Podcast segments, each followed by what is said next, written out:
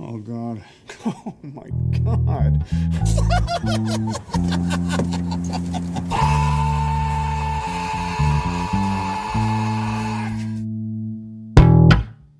Here, wait.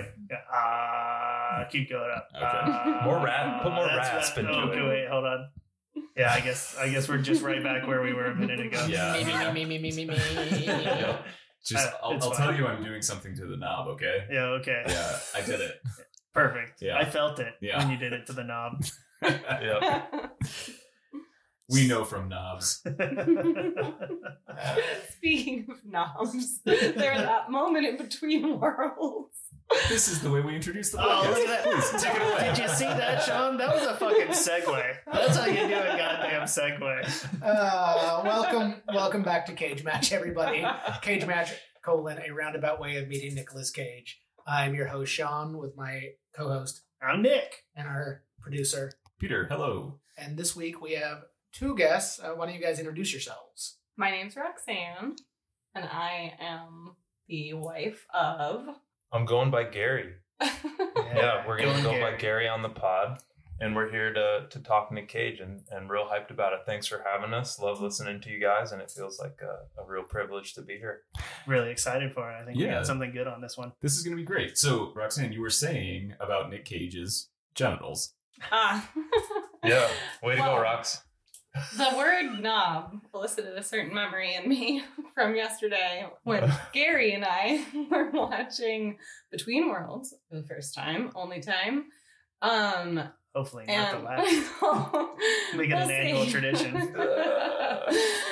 Well, there was this one scene that of all the scenes in the movie, I looked over at you and I, like, I did not know what my eyeballs were seeing. That is this part when... Uh, Nick Cage's character, what's his name?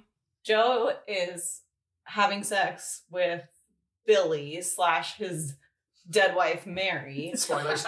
And Billy's mom comes home, so Billy jumps up. Uh, Nick Cage gets out of bed. Uh, he has undies on, apparently, and he has he's wearing a t-shirt, and we think he's Donald Ducking it for a minute, mm-hmm. but... And you can see something sticking out the bottom of the shirt. And I looked around and I just said, what is going on with this guy's penis?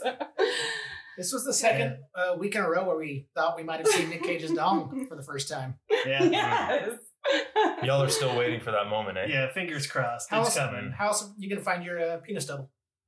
Yeah, that's true. You got to have your dick twin. Dick twin, right? Dick twin, that was it.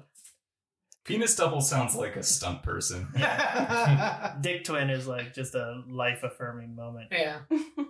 Makes you feel right with everything. And also probably a person's name. I bet there is a dick twin out there selling used cars.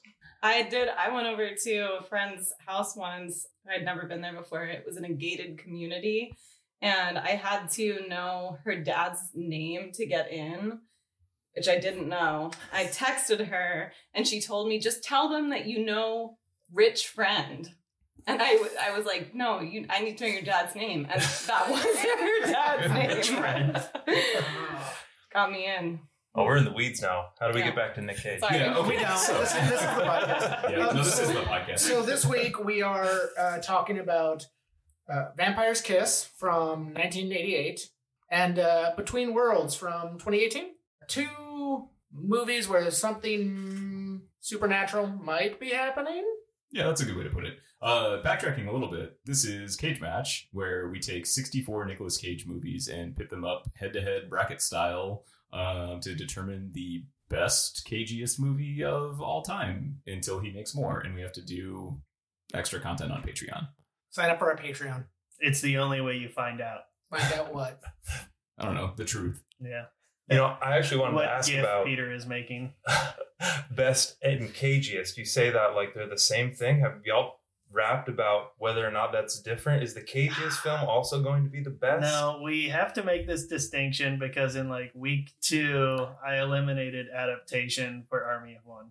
which was the wrong decision, and I'm still mad about it. It's the best decision. It is the most cagey film. One of the most cagey films we've watched thus far. Yeah. I mean, where else are you going to see Nick Cage hang gliding to Afghanistan with a... with a katana? With a katana with and a boombox on a red, white, and blue hang glider. Yeah. That's true. I do think there's an argument to be made, though, that Between Worlds is in the running for that. And he literally breaks the fourth wall at one point in the film. No, that's a cagey-ass film. I have things to say about it. So... All right, who wants to give the uh, the general... one paragraph synopsis of this movie? I can do you one better. I can do it in one sentence. Are you ready? A ghost is taking over Billy's body like some sort of hermit crab. So Nicolas Cage plays Trucker Joe. Trucker Joe. Uh, Joe Majors. Non-union as far as we can tell. And uh, no one else you've ever heard of is in this film. That's not true. Franca Potente is in here, and she was Run Lola Run. Mm-hmm. Oh, you're right. Otherwise, right, nobody right. else is in it. Yeah. nobody nobody matters. Penelope Mitchell is Billy. That's the cast. Oh, uh, well, you forgot about Hopper Penn, Sean Penn's kid. Is that Sean Penn's kid? Yep. I did not know that. Well, the dra- we would have known that if we could have seen his wiener. That's true. You can always tell by the balls. The family resemblance would no. have been The family jewels. Like, that's oh. why they're called the family jewels. Yeah. That's fine. So, I bet Hopper Penn and Dick uh, Twin so use cars together. So... Yeah. So Joe is a truck driver, uh, seems to be down on his luck, owes uh, owes some money on things, unclear. No, he had a mortgage and he had a truck payment. Does he still have a mortgage? Well, I mean... He had a mortgage. He had I mean, a mortgage. He technically still has that property.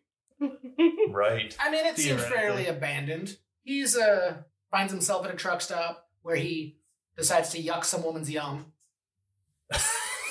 She's just, that's correct. You know, fucking. She did. He's kind of an asshole there. Yeah. She, so uh, the woman's getting uh, what's her name? Well, that's a really Julie's good question. Julie's getting choked out in a bathroom stall. Do you ask for consent before you stop a choking? Oh damn, that's deep. I'm here for your big. I, I think questions. if you're, I think if you're in public space, yeah. You and, let it fly? And, no, I think if you're in public space doing that kind of act, you're unconsensually having people witness it, you know, so you're already kind of breaking they that. Were in a stall. And so if you butt in, it's like, well, you started it. you mm. you butted into my shit and now I'm butting into yours. And and then if they say, yo, you're yucking my yums, you know, see yourself out the door. But I mean, that's that's my take on it. It doesn't have to be the final word. He doesn't really give them time to explain their behavior. He just kind of kicks that guy's ass. Right, truly. What if somebody busts in and it turns into like a Mexican choke-off where everybody's choking everybody and like everybody's having a good time? Yeah. That's best case scenario. Uh, what's your, what's just, your safe word, Nick? My safe word? Yeah. Parallelogram. That's a good one. Yeah. That is a good one. Yeah. Peter and I, like one weekend, randomly found out we had the same safe word. It wasn't for sexy reasons. don't don't ruin the mystery, Peter.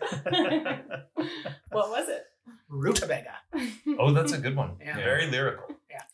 So it turns out Julie can travel between worlds mm. by uh, drowning and or being choked in truck stop bathrooms. Peter, it looked like you were about to say something. I, I was going to say she can also get choked out in other places, Sean. Oh, right. That's true. I mean, up to this point, we only know of one place she can do this. It's an N D E. She has to have an N D E, basically. It doesn't necessarily matter how. That's the sense I got from it. Near-death experience. Yes. For the lay people. Thank you. Us enlightened folk over here. We're we're in on it. All of us people who are like down with all these choking terms. I was going to say, I didn't. I don't know that sex. That's a good point, though, uh, Rob. Stick with me after the pod. I'll show you. I'm curious if you could choose your own N D E experience to have to bring back people from the dead, what would you want it to be? Oh, damn. Drowning is really, like, in the ice water, that was a really killer one. I really enjoyed that. From an aesthetic level, looking at someone drowning under a sheet of ice was very pleasing to watch. Um, so I really like that one on, like, a visual level. You were probably too distracted by the cringe-worthy David Lynch homage that per- permeated the it intro was, uh, and the whole film. Same composer. Yeah, Badalamenti, yeah. Right. So. And I, yeah, I just found that whole thread just really hard to watch. Cringeworthy is the word I'll use. I, I really enjoyed some of the stuff that David Lynch has done. And I think making an homage to Twin Peaks specifically is kind of a cool thing to do. But I just thought it didn't come off very well. The piece of like Coast Salish art that was above the, the fireplace and they're in Louisiana. I was like, give me a break. At least try. So. Where were we? Um, so Billy crashes. So. Nick Cage chokes Julie out, and then something with comes consent. back. With consent. Mm-hmm. And something comes back. And we briefly see Julie between worlds. So they take uh, Billy back home. Joe loses his truck. Billy has been... What's the word? God, I'm having the brains again. Hi- hijacked. I don't hijacked, know. Hijacked. Um, possessed. possessed. Thank you. Mm-hmm. Possessed by Joe's ex-wife. Joe has started into a sexual relationship with Billy's mom, and things get weird involving uh, him just getting a handy J uh, under a blanket while her, uh, Billy's mom's in the kitchen. That's Holding a whole meat. Right. Whole yeah. Meat. From his wife, but from her daughter. Yeah. yeah. So is it really wrong? I mean, he tries to explain it away when she ca- when the mom catches them uh, going at it later. Yeah, it's like, that's my wife. It's like, that's my daughter. Can't they just be the same yeah. thing? So there's a lot of action involving ghosts. This is a horny-ass ghost movie. Oh, I love a good horny ghost movie, though. It's hornier than Ghost. Hornier or less horny than Drive Angry. Two horny ghost movies. Oh, shit, you're right. Uh, this one had more... Uh, boning down, but Drive Angry had more tit. Oh yeah, Drive Angry was a solid movie. This was a great movie too. I loved this film. This, this film movie. was awesome. Yeah, I could definitely watch it right now. You guys are wrong. Well, it's a good thing you don't get a vote, Peter. The only votes that ever count are mine and Sean's, but first mine. Well, you know, I'll I'll join you in, in that. I've, I loved it as well, but not in the way it wanted me to love it. No, you know, that's fair. I genuinely enjoy it. This movie's bad, and I love that about yeah. it. Oh, one hundred percent. Yeah, for sure. I mean, yeah, the Twin Peaks homage, him having sex in two timelines and reading from his journal, like, they just hit you over the head with it. Over the the black nurse who, like, has psychic powers. Like, it was but, so in your face from, from front to back the I, whole time. They kept on it. I do have a question about the nurse. Like, you can't tell me they wrote more and then, like, didn't get around to using it. She says things like, leave that to us. Who's us? What are you? Right. It's our business. Don Cheadle can, you know, give people glimpses. Yeah, so. He's a magical black man. Yeah. Maybe she's a magical black woman. There so, were some good jams in this film. Yeah. There was a couple of Black Flag songs, and that song at the end, what was that one? Leader of the Pack. Leader of the Pack. Yeah. I really didn't understand that choice. I mean, I, Same. If I'm going to choose anything from the movie, did not understand. I don't know why I'm saying that one, but the wall of sound, like the Phil Spector vibe, somehow made sense to me aesthetically with a house burning down. I don't know if it's because of what we know about Phil Spector, or I don't know. It just for me, it like it, it made some sort of harmony together. But I, you're right, I, I can't quite decode exactly why that song. Phil Spector, ghost name, ghost movie, it all tracks. Mm. There are levels to this movie I didn't even realize were there. I know. All right. That We're going to call it now. This movie wins. We're done with it. For Seal the envelope. So let's discuss the sex in two timelines, because it's been brought up a few times and there's no description for people who... In that situation, Nicolas Cage is having sex with the daughter of the chick that he's been hooking up with who sees dead people. Billy Mary. We'll call her Billy Mary because uh, it's... Mary, his wife's name, and yeah. Billy, the daughter's name. B M, Woo! For sure. Yeah. He's having sex with a right. B M. Uh-huh. You get Nick's just pounding away on a B M. This is terrible. Uh, this is this is our content. So he's pounding away on a B M. And he's having, like, you know, flashbacks to, like, banging away on his wife. Uh, the, his, in the before times. It was in his truck cab. I mean, I don't really know what happens in these movies, ever. Or in truck cabs?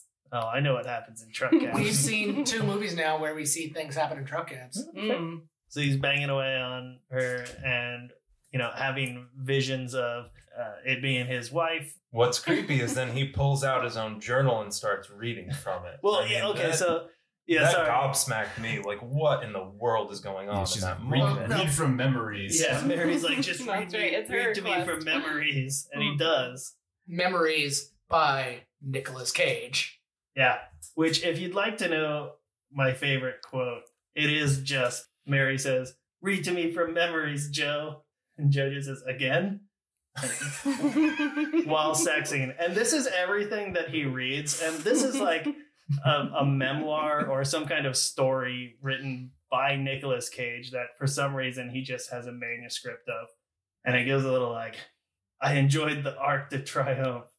You rode your ha- penis, and she straddled my mouth. Your tongues mingled above me. Your peach juice cascaded over and upon my golden cock.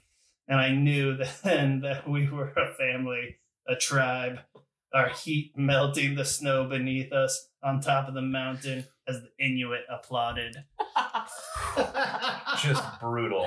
I Just totally brutal. And I I could give or take most of that until he got down to, and the Inuit applauded. How could you and take most like, of that? I was like, yeah. What has happened to this, you in your life is, that you can handle I'm that? Pretty, I'm pretty callous, I don't know, but like, having Nicolas Cage describe a three-way, fair, that's fine. But now you've got Eskimos watching in the background, just golf clapping, and it's like, this is good.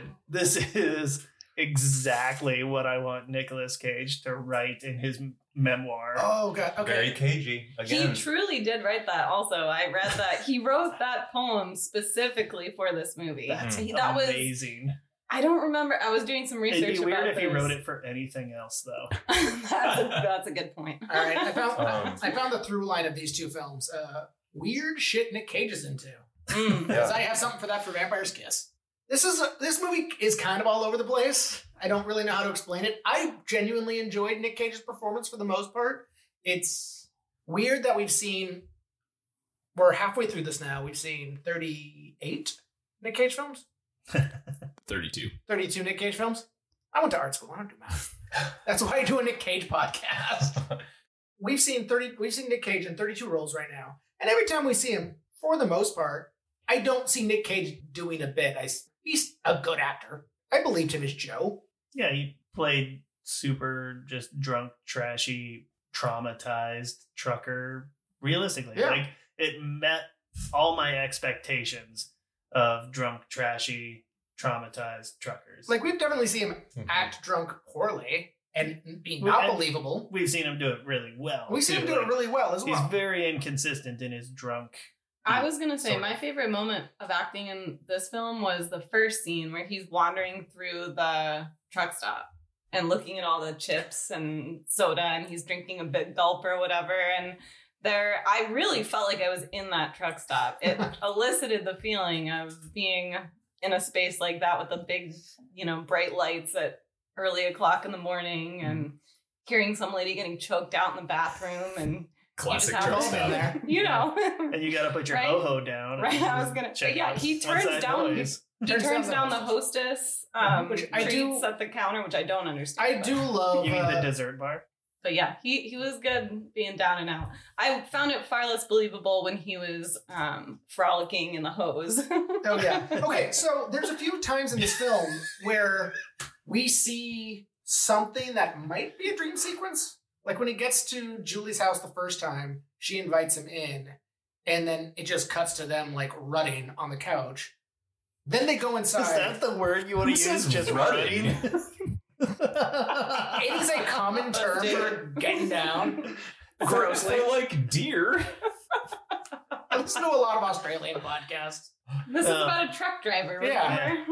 Uh, you want to nothing. Like, nothing he does is nice. You gotta this class is, it up. Like, he's not making love. He's rutting. He was prone boning, but he like has a vision of fucking this woman on the couch before yeah. he goes in the house, which is just sloppy edited. I now realize. I'm like, is he maybe psychic? Or you know, he's just. Goal-oriented. Also, all right, you find out that your, the soul of your dead wife is in Billy. Play it right. cool, dude. Why are you like? Why are you just waiting for her to like run down to the store real quick to have an affair? Cool it. I don't think his ex-wife's ghost is all that good at cooling. I mean, so they do establish that she had been at the funny farm for a while. I, I glazed over that. Yeah, yeah I like, didn't catch that. Oh, it's mentioned a few oh, times that yeah. she was in the nut house. Oh. Yeah, she wasn't doing so good. Yeah, she doesn't do good on her own. I mean, crazy is sexy, so. And so it yeah. turns out... Uh, this all tracks. The way her and their daughter died was he went on a three-day run and her cigarette lit the house on fire. Well, no, she nope. killed him. yeah, you go ahead. You say it. Oh, well, that's what he believes, is what right, I'm saying. Right. And then we later learn the truth. Which is that she killed her daughter yeah. and, and herself.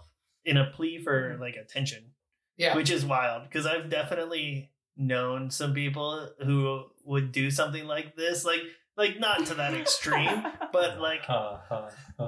I don't, I don't think anybody's gonna like. No, it's just like I've dated some chicks who've like done and said some shit where it's like, no, your your thinking's not right there. Like, you cheated on me. It's not my fault.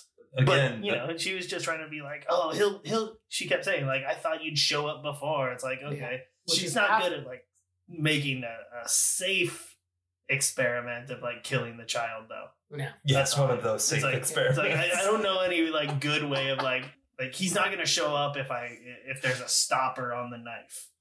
Do knives have stoppers? Mm-hmm. Okay, good. Most, most uh, of them do, yeah, for sure. Yeah, so it's got to be a real knife with no no safety on it, and you put that in the baby, and then your husband will show up before the baby dies. It's good. Totally. So welcome to Cage Match.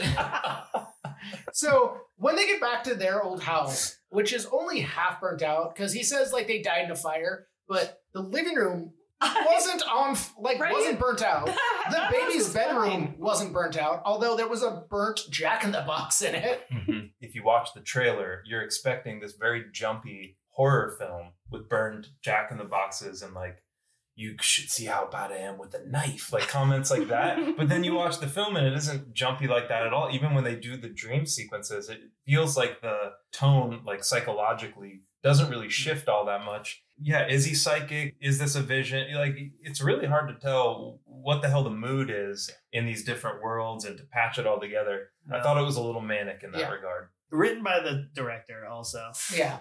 And then we get to see Nick Cage in a banana hammock. You're right. Oh, man, and it's awesome. It's just what I pictured. Yeah.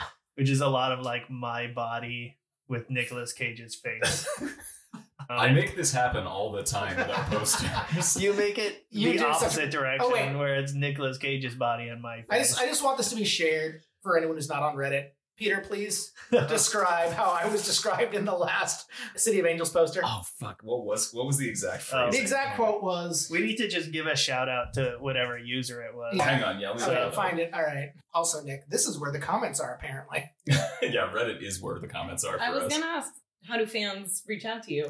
Yeah, so Reddit would be the primary way that people could interact with us, and it's just a uh, Cage Match Pod. We also do try and make our Patreon have some interesting shit on there. Um, I try and throw little clips and goofs and previews into that, uh, and that's uh, patreon.com slash Cage Match. So on Reddit, uh, we were, we had posted about our previous episode, which was City of Angels against Kiss of Death. So I ended up doing a Photoshop job of City of Angels, which is like a really hokey. Oh, it's Nick so Cage good. It's like holding and kissing an, and yeah, stuff. It's very, very sweet and precious. Mm-hmm. My, uh, one of my ex-wife's favorite films. Oh, interesting. Mind you. Yeah. Is, is that why you're not married anymore? Because this was her favorite film. So in this particular Photoshop job, uh, Nick ended up as Nick Cage and Sean ended up as Meg Ryan. And Reddit user HeartsPlayer seven two one commented, makes Meg Ryan look like a blonde Robert Downey Junior Mm. I'll take it. That I is mean, going on my dating profile. You you look charming in this picture. I look charming everywhere, motherfucker. It's only when I open my mouth that things kind of get ch- sketchy. We now know that you look good with tits and blonde hair, though. All right. Oh, what were we talking about? Oh, yeah, this movie. Uh, it ends weird. Nick Cage loses his shit. Julie shows up with Billy's boyfriend. Julie gets shot. Has a tussle with Mary's spirit. Billy comes back, they leave, everyone else dies. Yep. They're and, just desperate gotta, to do a David Lynch homage at the end with yeah, I mean, wall gotta, of sound and tragedy, and it's just yeah. clunky as hell. But, like, his death, can we just talk about that a little bit? Like, what the fuck? Oh, that's right, he lights himself on fire. Yeah. And smokes a cigarette. Like, but doesn't and then cry out ever. Like, I'm pretty sure if I lit myself on fire, even if I was really, like, resolved to do that, I'm almost positive that the second I was on fire, I would be screaming my fucking ass off. Yeah, he might have been suffering from some real, like, disassociative stuff at that point, because he was pretty fucking ganked out. Yeah, yeah, he was pretty weird in that scene. I just, I, I liked He was it. half in the, he was between worlds himself. Mm. I do like, mm. oh! That's when you should have cracked your sparkle butter. Yeah. yeah. I do like Crack the, everything. I do like the whole sequence of picks up gas can, pours it on self, lights cigarette, is on fire, takes one drag, then puts a cigarette out on himself mm-hmm. as if he just needs to hurt that little bit right. more. And you could see the flame. You could see the yeah. cigarette going. It wasn't it wasn't in any way overshadowed by the giant flames engulfing his body from the gasoline. You could see the little cigarette burn going into his heart. It so, was a then, new, unique flame. Mm-hmm. And then there is this second ending. That's right. Where, who saw that coming? Where, yeah, where a young Joe takes a shotgun while his dad is yelling at his mom and points the gun at his dad. And his dad's like, finally standing up for yourself. And then credits. Yeah, it seems weird to add that at the very end. It's yeah. like, okay, it, though, movie's over. Perfect. It's exactly right for this yeah, show. It made no sense. It didn't fit at all. It's perfect for this movie. Yeah. For this one, there was there were no fun facts I could find by a light Google, but I did find the most amazing user reviews, and I want to read just a couple to, to you. One of those rare Nicolas Cage movies when he comes to play, but makes watching him feel like work. Mm. If you saw Mandy and wished more Nicolas Cage movies were dark, weird, and personal, watch Between Worlds and be careful what you wish for. Cage makes four of these a year, and usually two of them are good, so Between Worlds isn't one of the good ones. So uh, my quote uh, is uh, when he first meets Julie, and she asks if he has a family, and he pulls out a picture of his uh, wife and daughter, and he goes, "Wife and daughter, you like, whoops, they're dead!" You know, I don't have a quote. I just have the, the image of... Uh, Joe getting sprayed by a garden hose while he's doing the Captain Morgan leg step in the air. So profound. Yeah. All over a motorcycle, like washing a motorcycle. Like everybody has to be on top of it to do it. I just want to shout out that I think a lot of the sex scenes were really inspired by Showgirls. The way that Billie is throwing herself around on Nick Cage's lap feels very reminiscent of the pool sex scene in Showgirls. Mm. Kyle MacLachlan. You know, and that might be a, a subtle David Lynch homage. Because that's true. Kyle MacLachlan connection, yeah. I'm wondering if Nick Cage has like a contract bump, like a significant contract bump for sex scenes where he's fully disrobed. Because in his more recent movies that we've seen him have sex scenes in now, there's always, and I'm really just referring to Drive Angry in this, there's clothing. Like he had the banana hammock on, or in uh, Drive Angry, he still had pants on. I don't think he's uh, willing to take his pants off and do hmm. the old bump and grind no. without it. I don't think he's willing to take his pants off in general. I mean, he took his pants off for this, and we saw the banana hammock. And City of Angels. No, we, again, stunt dick. Stunt, stunt butt, too. I'm, I did a that butt and a dick is, are different. A butt and a dick are different, I understand that. Wait, what? How? A butt is not a dick twin. Yeah. All right, I do have a quote for this. Um, oh, okay. Sorry, Peter. Yeah. So uh, at one point, Julie comes in and is like, "So, do you want a beer?" And his response was, "Does the Tin Man have a sheet metal cock?" Boom. That's right. I forgot about that one. Classic. Gary. Earlier, you talked about the whole film being manic mm-hmm. and disjointed, and yeah. Also, shout out mental illness. You know, shout I mean, out big illness, up if right. you got mental health problems. That's the, that's the other connection of these two films. Yeah, just find yourself a lady who talks to ghosts. Yeah, you get to have interdimensional sex. Mm-hmm. But I think both of these films. At first, I had no idea why these two films were put together in this uh, random chance. Okay, well, let's pretend you made an intentional yeah, choice. No, we will and, pretend that we did. Because yeah, I on. do feel that both films have this in common. And maybe as a complete Nicolas Cage amateur, maybe this is a broader theme here. But the movies as a whole, both of them, I think, really embodied this thing about Nicolas Cage of there being this question of, is it, is he doing something that's just trash? Or is he creating something that's really interesting, meaningful, interesting art?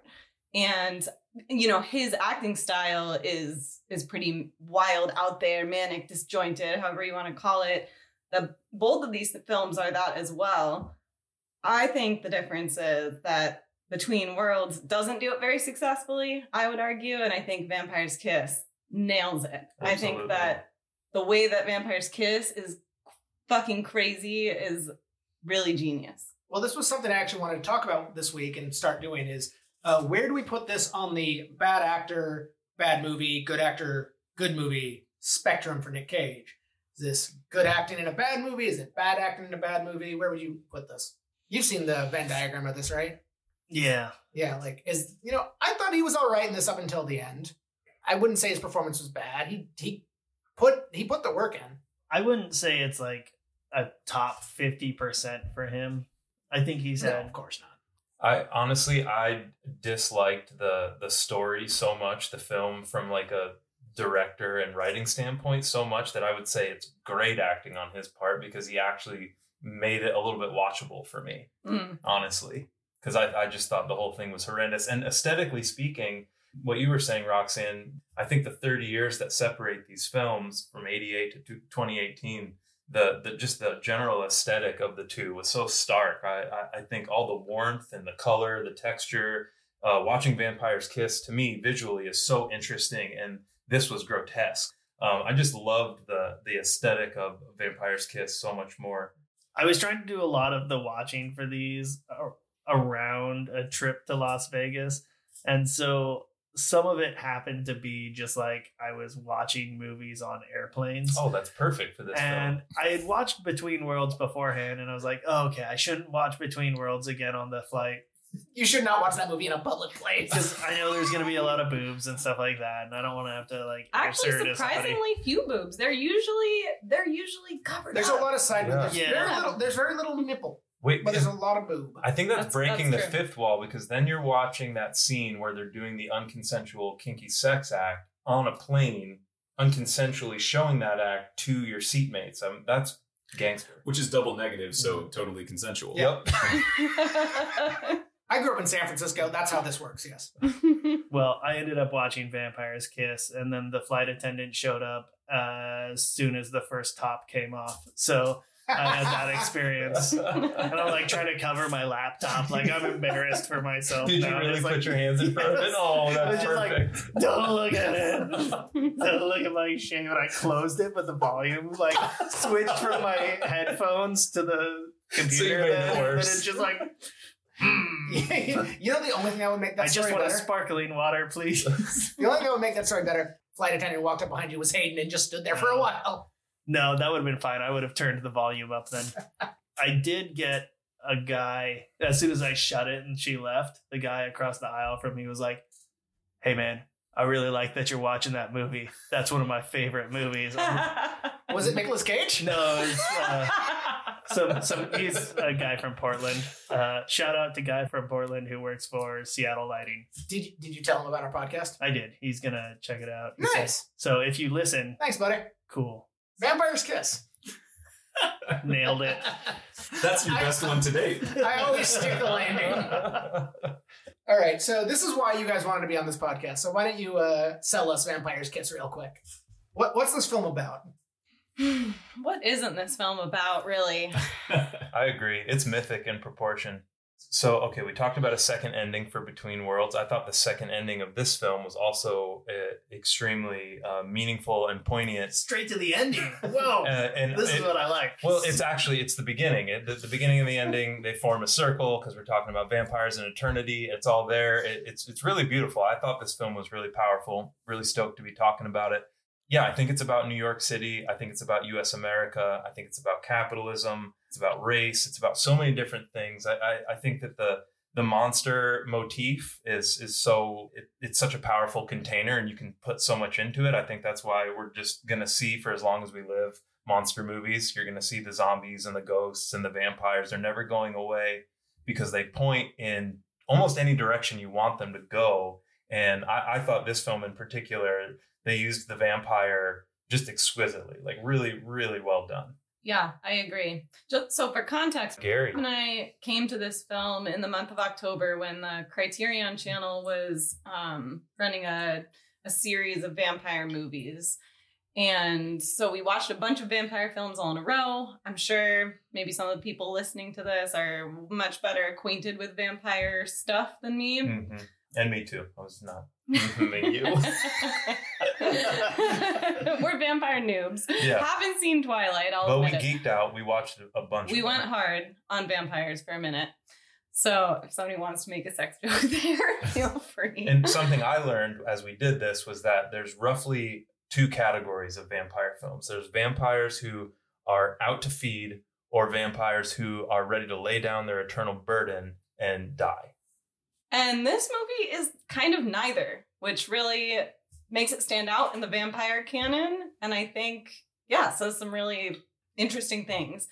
Basically, Nick Cage's character in this film starts out as a normal human who is kind of hoity-toity. He works at a... What are you laughing at? Well, normal, if you call a sadistic capitalist normal, yes. Well, which it is. And just, if I can interject real quick, Nicolas Cage plays Peter Lowe. Maria Conchita Alonso plays Alva. Jennifer Beals is Rachel. Elizabeth Ashley is Doctor Glazer. So Nicolas Cage's character is a works at a fancy literary, um, like a publishing agency in New York City. He's desperately, it seems, searching for love, connection, sex, something. We don't really exactly know, but he's after after women in bars and looking to fill something in his life. Mm-hmm. That, and meaning. He's in Jungian right. analysis. Yeah, he, he has a therapist and... Um, an analyst. That's correct, an analyst. Up in a high tower in Manhattan. So he's he's not he's not in a happy place.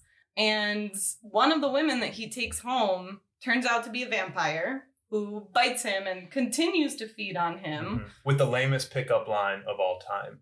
He leans over his shoulder and says... I like your earrings. It always works. Yeah, juxtaposed against his pickup line later in the movie, he just gives her that solid look. Well, takes a chomp. We'll talk about those teeth later. More physical um. jokes for all the people out there on our audio podcast. Yeah, yeah, that's Nick's new thing. Yeah. Really big on this. It's very avant-garde, Nick. I love it. I think Nick Cage would be proud of it. I just discovered visual comedy recently, and I'm trying to share it with people. I think it's going to be a, a big craze. So the, Rachel, the vampire who he meets and bites him, does she? Oh. I mean, this is really what this movie comes down to me. Does he think he's becoming a vampire? Or is this just a guy in the city who becomes the raving lunatic on the corner? Mm. Oh, you know, if, if she doesn't bite him and he actually is just becoming more and more himself as the picture of like an unhinged white male American hero capitalist publishing Wall Street guy. I mean, that's that's even more terrifying than a vampire, actually. I mean, that's what this movie's about, though. Yes. Yeah. Yes. Like, right. After his first night with Rachel, he goes to shave and he's like humming to himself in the morning and he cuts, like, he cuts himself shaving. That's when he, that's when we first see the Band-Aid after she bit him. And then he goes into uh, his bedroom with the coffee and he hands it to her and he just starts shaking. Mm. Right. Because mm. there's nobody there. That's so, a brilliant insight because they break one of the rules of vampire films if he is a vampire, which is that she keeps feeding on him after he thinks he's a vampire, which that's no, that's a no-go. You can't, vampires don't feed on each other. There's all sorts of levels for how to turn somebody. Usually, in my experience, there's an exchange where it would be like, the vampire feeds, drains, and then replenishes with their own tainted blood, which we never see. So, like, a lot of times, uh, like, the familiar or whatever the thrall of the vampire would be used just for feeding. And then they would get, like, they wouldn't be drained mm-hmm. and then replenished, but they would get, like, a, a taste of it. And that's how, like, Renfield and whatnot would have his powers. It's uh, a, a boon given through the blood. Usually to... turn somebody, in my experience of vampires, turning people. Yeah, P- Peter. Have, when I turn have you ever people seen on, Nick in daylight? Not once. Yeah. Interesting. I do always wait for you to invite me into the house too. Fuck, he does. Yeah. Shit. It's not the locked door at all. What I'm thinking about right now is like. I feel like I invited myself onto this podcast to sound smart. Now I feel very dumb because I feel like I missed the whole point. But also that's wonderful because, you know, it's right there in the title, Vampire's Kiss. Like he maybe he doesn't get bitten. He okay. gets just the kiss, let's, and everything is just in his mind. Let's let's break well, these things. Let's break these things. It down. certainly tracks when he runs into her later too. Yeah, no, like let's break this down because so he meets Rachel at a bar, takes her home. She also, hang on, I got to talk. Did you did you notice that it was David Hyde Pierce at the bar? Yes, I Josie called that, that out right yeah. away. She was like, "Yeah, David Hyde Pierce David and Pierce. Uh, Ben Stiller's sister are having a chat at the bar before he goes and oh. hits on." Oh, that's I so... did not catch uh, Ben Stiller's sister, but I didn't dig into the credits on that one. I oh, wouldn't yeah. have recognized her. So, so the movie starts with him in therapy talking about how he brought this woman home. He was like really into her. But immediately was just the next day was like, get out. Meets Rachel. They go home. She gets she gets the chomping. But then like the very next scene is him giving her coffee in the morning, but she's not there. And that's when he starts to get a little weird. And then she starts appearing in his office, like in his bedroom, when he's supposed to go meet the woman he's dating at the beginning of the film, but he doesn't leave his apartment because Rachel doesn't want him to. We you know, we keep seeing Rachel over and over again, and she has the fangs. And then at the end of the film... She's got the good thing. And at the end of the film, when he's, uh, after he's done a bitey murder, he sees Rachel again and she's mocking him because, you know, they're nothing alike. And his imaginary vampire girlfriend has an imaginary boyfriend. And then he goes and confronts her on the dance floor. Also, shout out, all good vampire movies have industrial... Cl- That's in- right. Industrial dance clubs. Yep. Uh, goes and grabs her on the dance floor. She, and he's like, remember me? And she's like, oh, yeah... You're Rob Lowe? No, not Rob Lowe. Peter Lowe. Peter Lowe. Uh, uh. It's like, oh, you're you're Peter, right? Yeah, we met. And he's like, you breaking up with me? And like, she has no idea who he is. Like, this has all been like an affectation of his mind. Mm-hmm. Like, I grew up in San Francisco. There are weird people in San Francisco, and you always wonder how someone gets to like screaming on a street corner. And this whole second mm. second half of this movie for me was just, that's where that guy started. The first act of this film, I'm like, this needs to stop. I did not enjoy it. And as soon as that idea clicked for me, I'm like, oh, this is mm. this is heart-wrenching. This is this is this is amazing. Yeah, truly. And I think something that's important too is the way that it shows not only how the guy ends up like that on the street corner, but it connects that lunatic on the street corner to the guy in the office who's harassing his workers, yeah. right. who's tormenting his secretary, Alva. His most vampiric act in the whole film mm-hmm. is what he does with Alva. I mean, when he hangs up too the... Too late! When he hangs up the... Yeah, when he hangs too up the late, phone with, with the guy who's like, oh, it's totally chill. Don't worry about it. I don't even need that. It's a, yeah. it's a memento. Yeah. That's what Alva's looking for, is a meaningless memento. And then she's desperate to be relieved of this responsibility. And he goes berserk on her. It yeah. was so brutal. I loved the dynamic of Peter as a boss, in quotes, in this situation. To me, he comes across as such a a low-level executive in this movie. I think the stress leads him to over-project a lot and kind of make these power plays in like a, a mental capacity yeah. against his secretary, because she's the only one that he really has any control or any power over. Mm. Well, that's like the limit of his control. Even when he's uh, talking to the other executives after he confronts Alva in the restroom.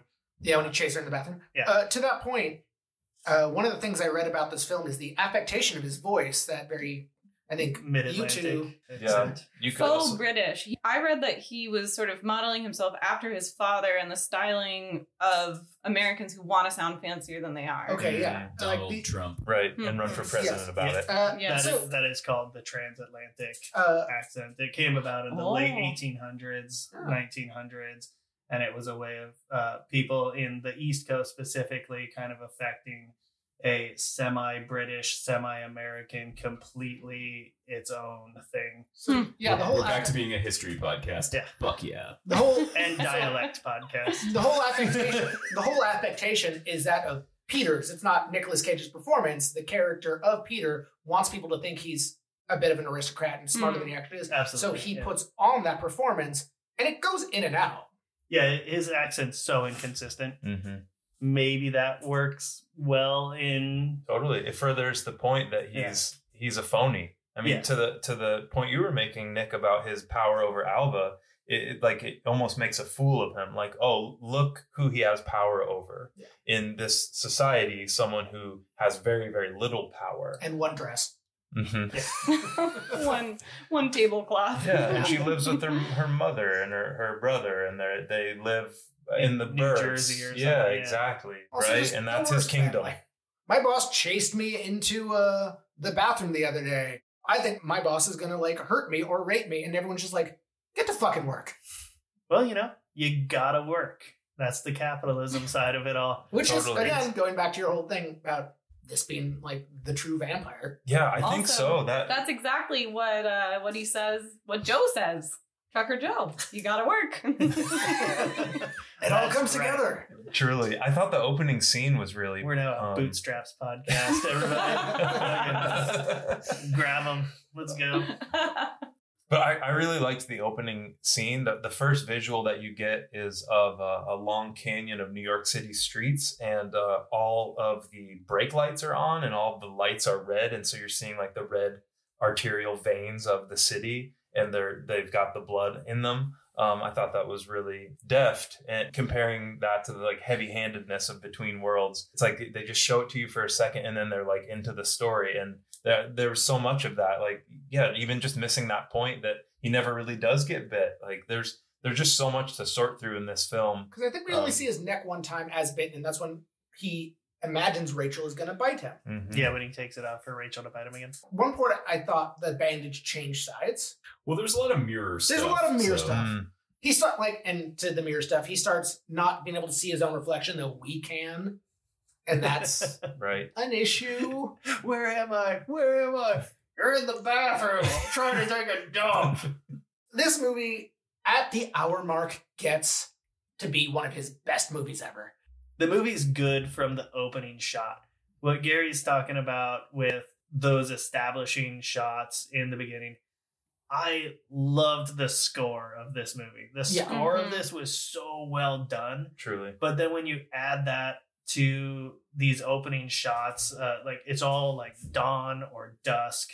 There's mm-hmm. a tension built into the way it's shot that I think really carries into the movie, and it, it adds a lot of uneasiness.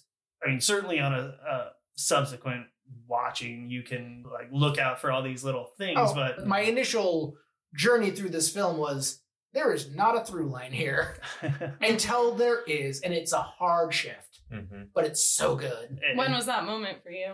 It's at the very specific line. Tell him I'm in a meeting. Well, what if I'm in a meeting? um, no, it's when Alba finally finds the contract. She comes into his office and he loses it. Mm-hmm. Like Rachel's sucking on his neck and he opens the door and she's like, I found it. He's like, it's too late, Alpha. But no, it's not too late. Too late. Too late. Too late. And he starts chasing her down the stairs through the building, like in the sub basement. It is such a good American Psycho chase. Yeah. Absolutely. And Which, there's a lot of parallels to be drawn from that. But he chases her down to the basement. She has a gun. Uh, it's got blanks in it that she got from her brother. And he's confronting her there. And at this point, he's just like, he's convinced he's a vampire. He's, he can't see his reflection anymore. And he's telling her to shoot him. And she keeps shooting at the floor because she can't shoot him. It's like, no, shoot me, shoot me. And he like attacks her. And, and uh, there's a sexual assault.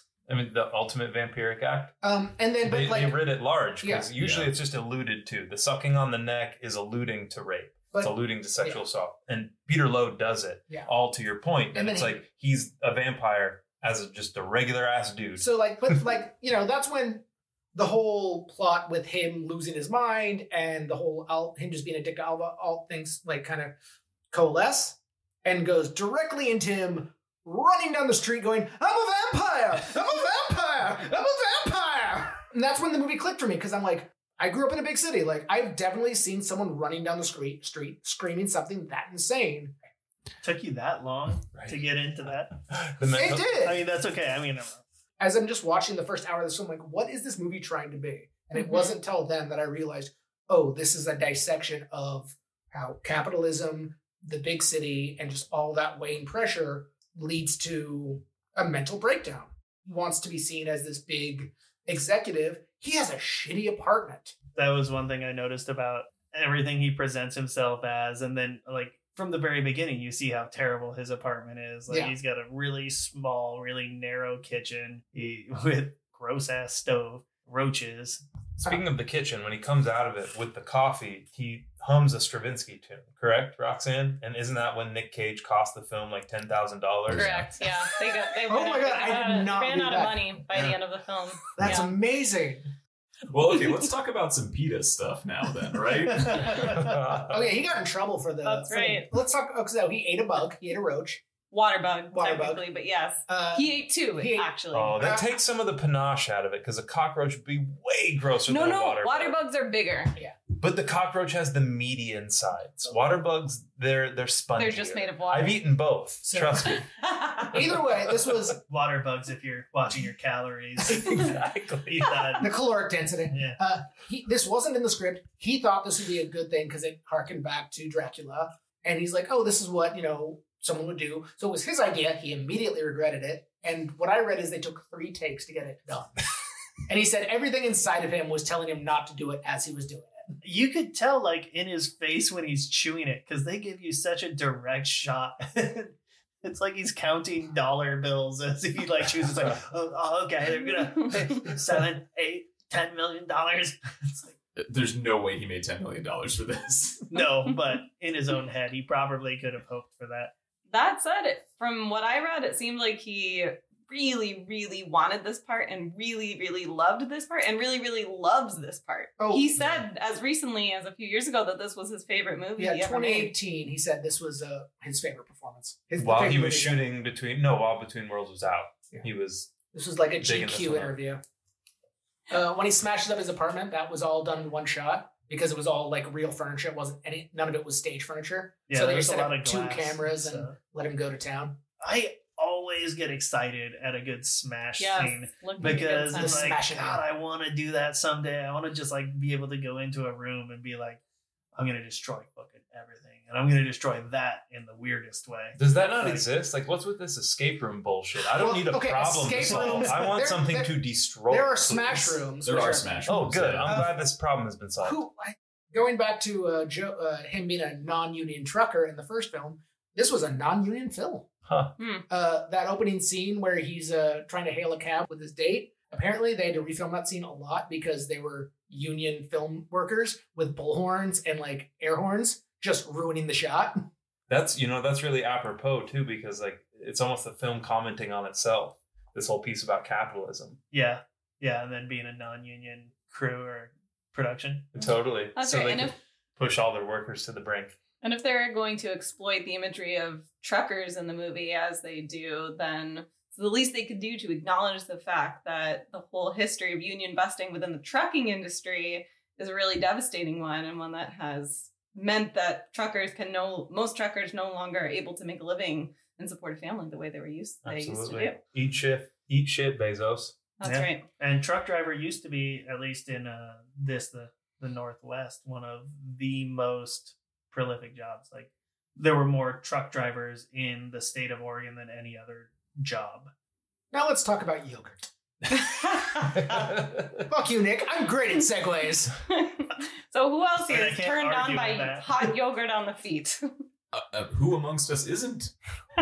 So I uh, like I had right yogurt on so, the feet. According to an associate producer and casting director, Nick Cage requested hot yogurt be poured on his toes to get aroused for the sex scene with Jennifer Beals. Was it necessary for him to be aroused? Yes, Apparently. because he didn't like her. Yeah. Apparently, he thought she was not interesting. He hated that she was casted for the part. Yeah, he wanted his girlfriend, Patricia Arquette, to be the role. Hmm, interesting.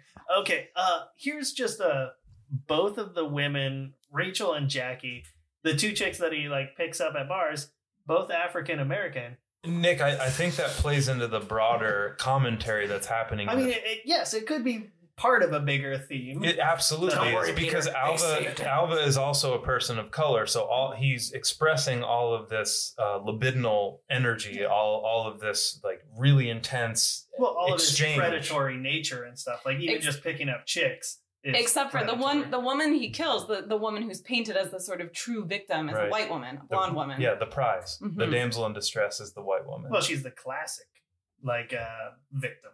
Right, exactly. But these other women who uh, played these more sort of complicated roles and mm-hmm. they're prey, they're not victims. Mm-hmm. We we should feel sad for the for the unsuspecting victim, but like Alva is, you know, she should quit. Right. Also would be remiss if we didn't just briefly point out the whole theory that Nick Cage is actually a vampire because of that photo from the eighteen hundreds. I don't know have about not, it. Have you not heard this? No. Am go the, on. It's the same thing with like how Keanu's like an, a Highlander. Yeah. They uh, both got serious Dorian Gray shit. Yeah, on. no, there's a there's a fo- someone found a photo in like two thousand eleven uh, from the eighteen hundreds that looks shockingly similar to Nicolas Cage. Perfect. I mean, I feel like we're all just on repeat at some point. Like, totally. Take a picture of me, put it up in the future. Like, there's going to be another There's going to be another guy yeah. that looks like it. I mean, there's more of us. Doctor Who has a whole thing about, like, repeating faces. I'm just a skipping record. Like, literally every five years I find somebody who looks exactly like me. I want that photo montage. The only other fun fact I have about this film is apparently at one point Travolta and Stallone were considered for the lead roles. Oh my and goodness. Dennis Quaid was cast in it, actually. I, I missed that. Before, there was a whole drama about casting. Right. Yeah, because Cage had, had wanted it and then backed out, and then it was Quaid, and then Cage, like, really wanted it back. Wow, that's wild. That that almost makes me think like all of the epic and really like artful storytelling that I'm projecting onto this film is totally accidental. Like if they were really thinking of Travolta and Stallone for this, they must not have been trying to do something very highbrow. And I'm over no, here like I think, you know, with my pinky in the air. I think this Cage. Film. No, this is this is one hundred percent Cage. Like Cage brought the gravitas to this film. For me, there was such a weird experience watching this breakdown that Peter Lowe goes through, because the second time I watched the movie, I started to feel some empathy, but I really, it was really hard for me to get to feeling actually any sort of compassion for this person. I think the reason for that was because you're, you're not only watching a mental breakdown, which is something that is this painful experience of suffering, and that's very worthy of compassion, but you're also watching him do it in a very particular context of corporate, patriarchal, white supremacist America, where as he is spiraling out and starting to behave more and more aggressively, violently in public, the people around him don't give a shit because his behaviors are so normalized. Right, in like what, the, the boardroom, you know, they're exactly. Like, oh, well, that scene was chilling. She asked for she asked yeah. for a raise after right. you assaulted her. Oh, what a crazy she, bitch! Take also, it out of Attila's paycheck. Fuck you. Well, to that point, also at the end of the film, when he's fully gone, he hallucinates being in the therapist's office, saying this yes. whole time he's just wanted, he's just looking for love. So his, the imaginary therapist sets him up with one of her patients, and they're right. perfect for each other uh-huh. for ten minutes. And then he goes, he just, and as he's about to leave, the imaginary therapist's office is like, oh, by the way, I sexually assaulted a woman. She's like, totally fine. Yeah, just a little in release. And I did. That's right. People are murdered in New York like, every day. Yeah. Like, but I killed her. It's like, no one's even called the police yet. What are you worried about? I'll and just he completely just disassociates from everything he does, imagines the person who's in charge of his mental health telling him it's all fine. Yeah, it's quite prescient of Trump in a way, this whole like... That's right. You yeah. you just break the law in public and you, you brag about it and then everyone's like, oh, no big deal. It's just a little bit of treason with the Russians.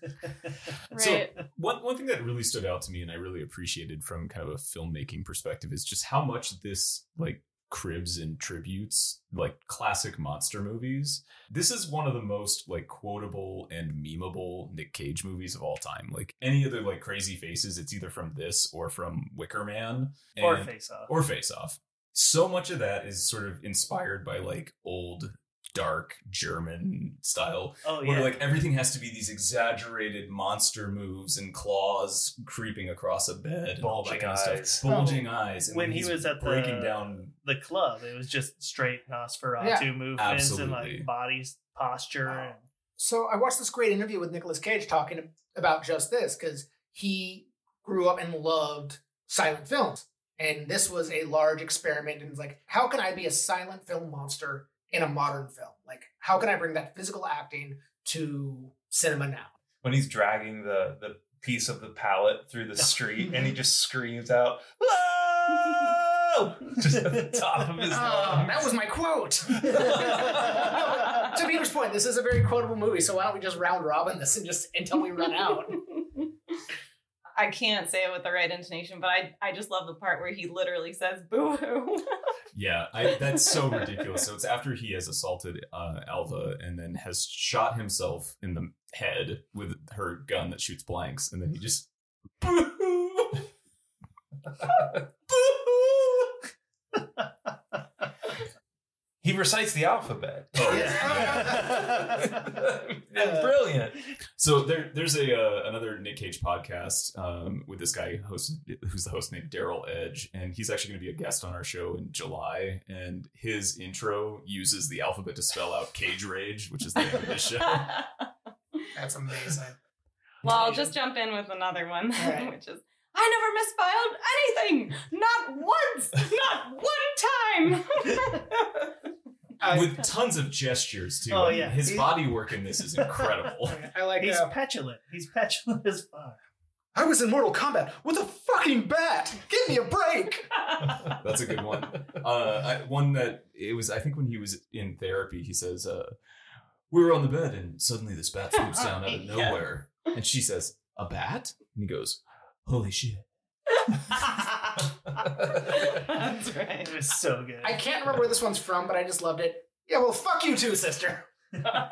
It was also with the therapist, and he says, oh. she's she's asking him about something, however, he was dealing with something in the night, and he goes, oh, yes, okay, I know. I guess I was pretty horny, pretty pretty keyed up from being with the girl the night before. I was drunk too. That was it. I'd had a little to drink. I was a little drunk. Plus, I was horny. Yep. And just, point just, of order, uh, she's an analyst, A of all. B of all, she's a cougar, right? Oh, yeah. Because she was hooking up with a hottie. That's right, we oh, saw yeah, him. That's right. And C of all. She, she was also fucking thirsty as shit. Yeah. When he mentioned getting, like, turned on by the bat, he's like, let's circle back to that. and, and C of all, uh, she is not the only analyst in... Uh, fact or fiction to hook up two of her clients. Rob's alluding to the fact that we have friends who were uh, introduced through their mutual analyst. Oops. That is problematic. Uh, Although, to be fair, she didn't. It was all in his head. Right. Um, all right. I do love when uh, he, when he's gone full vampire and he's like running around the city asking for people to stake him. And uh, he's like yelling he's a vampire to people going into church on Sunday morning. And you know, he uh, the bells are going off, and he goes, Christ, the torches of the damned! Wait, I got one more, then we can do next. Is when he's, uh, like Peter alluded to earlier, uh, he's in this perfect relationship with an imaginary woman for ten minutes, and he gets home, and it's like, it's always the same, why'd you become a vampire? Why can't you be normal? Does this mean we can't have kids?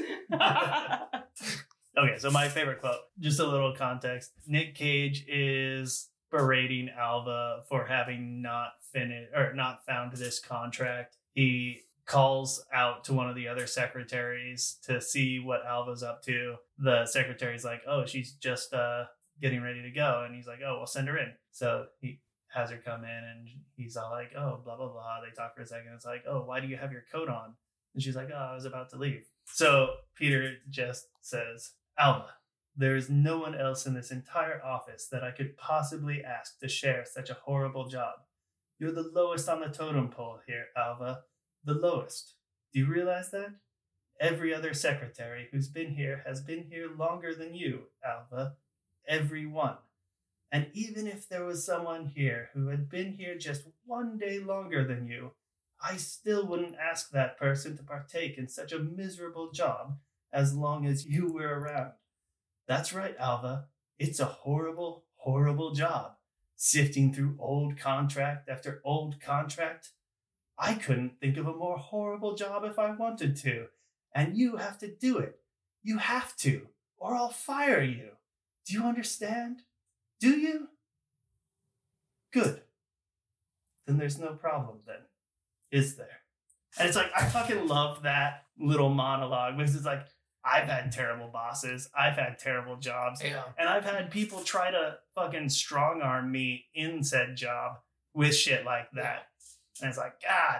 And It's just insane the way he straight up says to her face, I'm making your life miserable only because I can. Mm. Yeah. Mm-hmm. That was the hottest part of the film. It was really good. uh, Those wide uh, eyes. So. I don't want to throw shade at publishers because I'm sure they do something. I'm sure Peter Lowe's, the job that he has, I'm sure that person does something. So I almost feel like that role that he's playing is also vampiric. Like, oh, absolutely. You publish somebody else's work, you take credit for it, you suck the lifeblood out of it. Like, what the fuck does a publisher even do? No offense, publishers. No, for real though. What, what's ironic though, because you read the the Ringer article as well, is that one of the producers of this, because this movie was so weirdly panned, none of them could get work after it, and mm. she ended up starting her own publishing house. That's right. Yeah, the ex of the screenwriter. Interesting. So this got negative feedback, huh? Oh yeah, this was this was not a movie that was well received. It actually like really fucked up the director's career, the producers that were involved. The only one who kind of came away unscathed was Nick Cage because his performance was so unusual. Um, but then it really got like a cult following, and that's when it really kind of got new life. But it didn't it didn't make any money. It didn't really impact anybody in a positive way in terms of reviews. It was sort of a dead movie. Yeah, eighty-eight wasn't the time for a myth like this. I, I, I feel like eighty-eight was such a time of optimism in U S America, and that level mm. of like real like deep self-inquiry was just like taboo, you know? It was like, we are doing it. This is the shit. Like, everything about this is awesome. On the uh, spectrum, good Cage, bad movie? Bad Cage, good movie? Good Cage, good movie? I mean, in my opinion, good Cage, good movie. Yeah, I am on the good Cage, good movie. Good Cage, yeah. good movie. Double good. Mm-hmm. I mean, it's a fucking wacky performance. Yeah. I mean, it's absolutely so weird. Insane. Can Surely. we talk for just a minute about the scene where he gets his teeth? When you say, like, you had a hard time feeling bad for him, this is the scene where I really yes, felt bad for him. Yes, that's exactly what I was going to say. This is the part where, like, I felt my heart open to Peter Lowe because he walks into some kind of esoteric shop and he does Your not... standard corner occult store. Right. Yep. And he, he asks the shopkeeper for teeth. He sees some nice teeth that are kind of realistic, and he cannot afford them. He no longer has the cash in his wallet. They're twenty dollars. They're twenty dollars. But he can't afford these teeth, and so he has to buy the cheapies. Which he keeps putting it in, like, in different directions, because sometimes, like, the yeah. underbite and overbite change in every scene. Didn't notice that part. But yeah, the poor guy sits on a park bench and rips into this package. But then, like, my empathy disappears because he puts them in and kind of, like, chomps real quick. And then he crawls away from the bench. I'm like, oh. No, Peter, Peter, he's a cat. He's a sexy cat. But with, with those teeth, then, he does he does tally one kill, which I... I, I'm with you. I, I don't think that he becomes a vampire, but that does problematize a little bit that he's able to bite someone to death. He doesn't with the teeth, though, because you yeah. see right after he does kills her. Does he take her, him out? Well, you don't he see him take him out. But when you, after you see him kill her, like, he turns around and just pops them back in. He does have a kill with the teeth. The, the pigeon. pigeon. The pigeon. The, yeah, which right. also, right. are pigeons that easy to catch? Holy fuck. Okay, no. Okay, there's, there's a story behind this. The pigeon he did grab was drugged. But he wasn't told that they drugged a pigeon. They just told him to go out and catch a pigeon. But they drugged one to make it so he would catch one eventually. So he would believe it. Yeah. Oh, that's brilliant. Y'all want to drug some pigeons? Let's talk a little bit about how he gets himself killed. Yes. Um, what did y'all make of that scene? Well, I was just, I was excited for a good old-fashioned tire ironing. Mm-hmm. So yeah, Alva, Alva tells her brother what happened. So her brother breaks into Peter's home and is going to, like, tire iron him to death, and Peter's there with that hunk of wood he kicked out from a pallet earlier, and as soon as, like, the daylight's on him, he, like, puts the piece of wood to his chest, and the brother's like, all right, shove. Yeah, well, he's been asking people to stake, stake him, him for a while, yeah. for, like, the last, like, one or so scenes for him. It, it would have been sad if they didn't, and, you know, they went right for it. The pallet wood is oriented the wrong direction to go through his ribs. Yeah. But I still enjoyed it. I think it yeah. was the appropriate death for him. This is going back a little bit to, I guess it relates to what some of you were talking about earlier with the opening shots of, of New York City skyline, and just really love the way that they use the city as a backdrop throughout the whole movie. And there's so many interesting moments, I guess, both both outside in the on the city in the streets, and also on, inside. Um, I thought they just did a really good job of creating this environment that, like the music, it creates this feeling of dread and doom, which really counters the sense of absurdity and comedy that's also happening. And it makes it very, I think the first time I watched it, I, yeah, I got this feeling, I was just totally confused. What, like, what the hell is this? Second time around though, I really, I, whether or not it was intentional, I thought that it had a great effect, mm-hmm. that juxtaposition. It just made me think about vampires as extensions of their environment. Like, all monsters are kind of representative of some larger background, I guess. And, you know, like zombies sort of belong in this post-apocalyptic setting.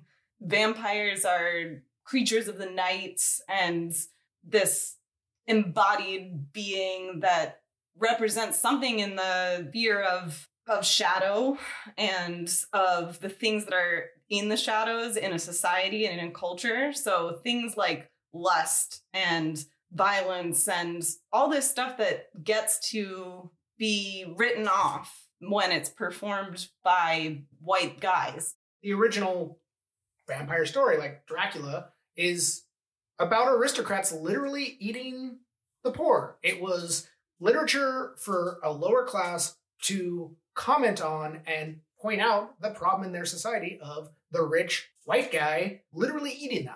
You know, I, I think to that point about the things that live in the shadows, the fact that the the subway really doesn't play a big part in this film, I think is really, like, again, a very subtle move that you would think that if you're going to shoot a vampire movie and it's going to be set in New York City, that vampire is going to make some hay in the subway. Like, that's where you go to do your thing. You know what I mean? You're in the dark, in the shadows. You can sneak up on people. You can get away quickly. But the only time we see the, the subway make an appearance is when Alva gives an alm to the to the homeless man who's mm. singing Beautiful Dreamer.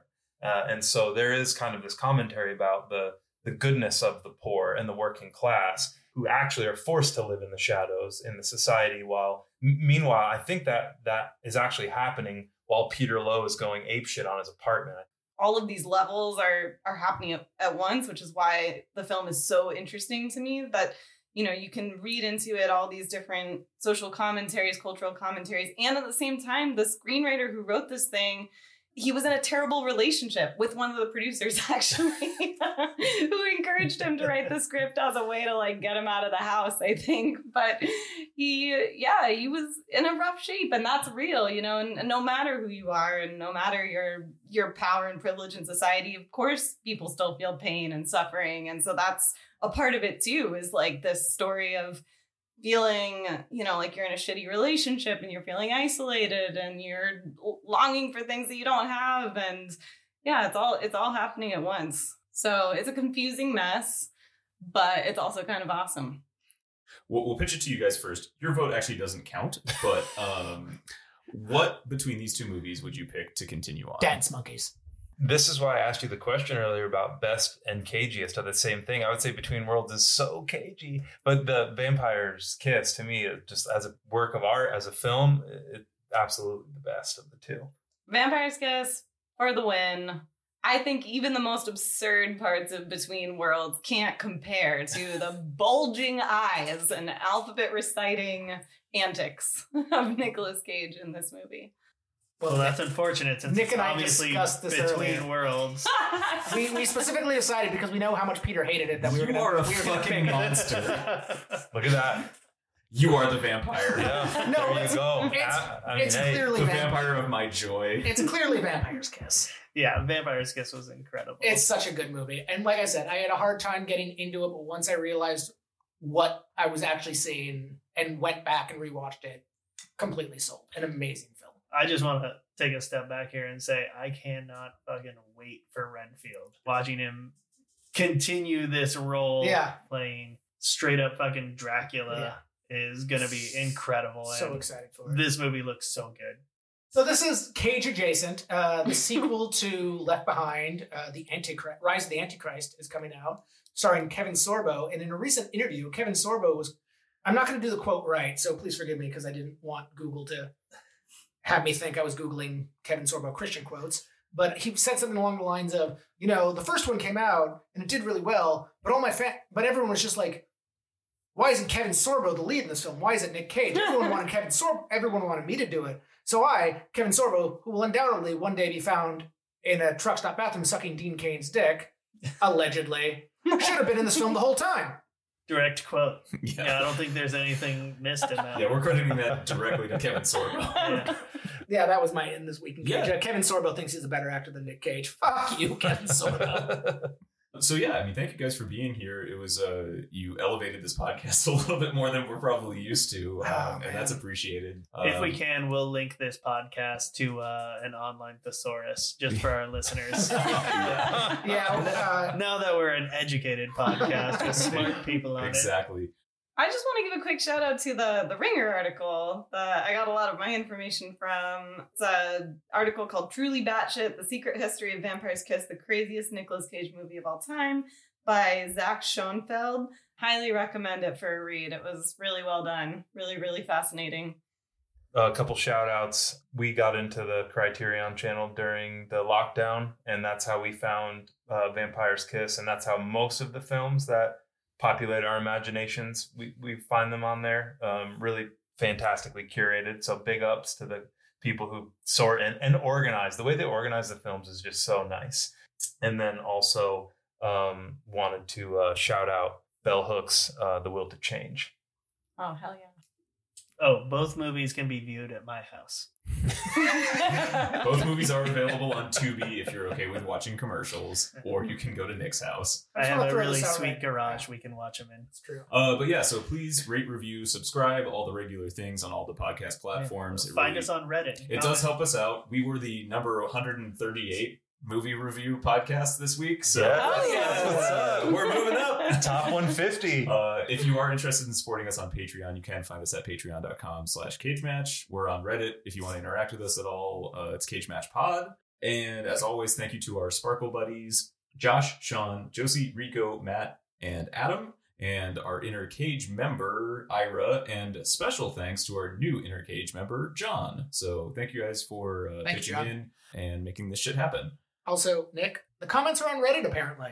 Yeah. So there you no, go. We established that last time when I said to comment on Reddit.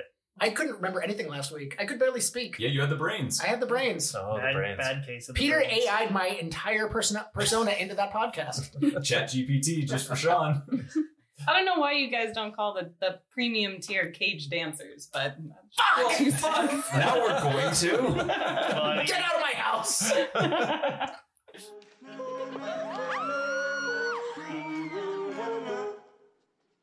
Bye bye. Just in general, if you want to give a little test. Hello, I'm, I'm how's Roxanne, it going, Nick? I'm Roxanne. You sound just like her. It's crazy. I, I know. It's fooled Gary many a time. Oh God. Oh, I, I thought I was supposed yeah. to wait for a poignant moment, like after I say pounding on a B M. Oh, I thought you were cleansing the space with the crack. I thought that was the point. No, I'm just dumb.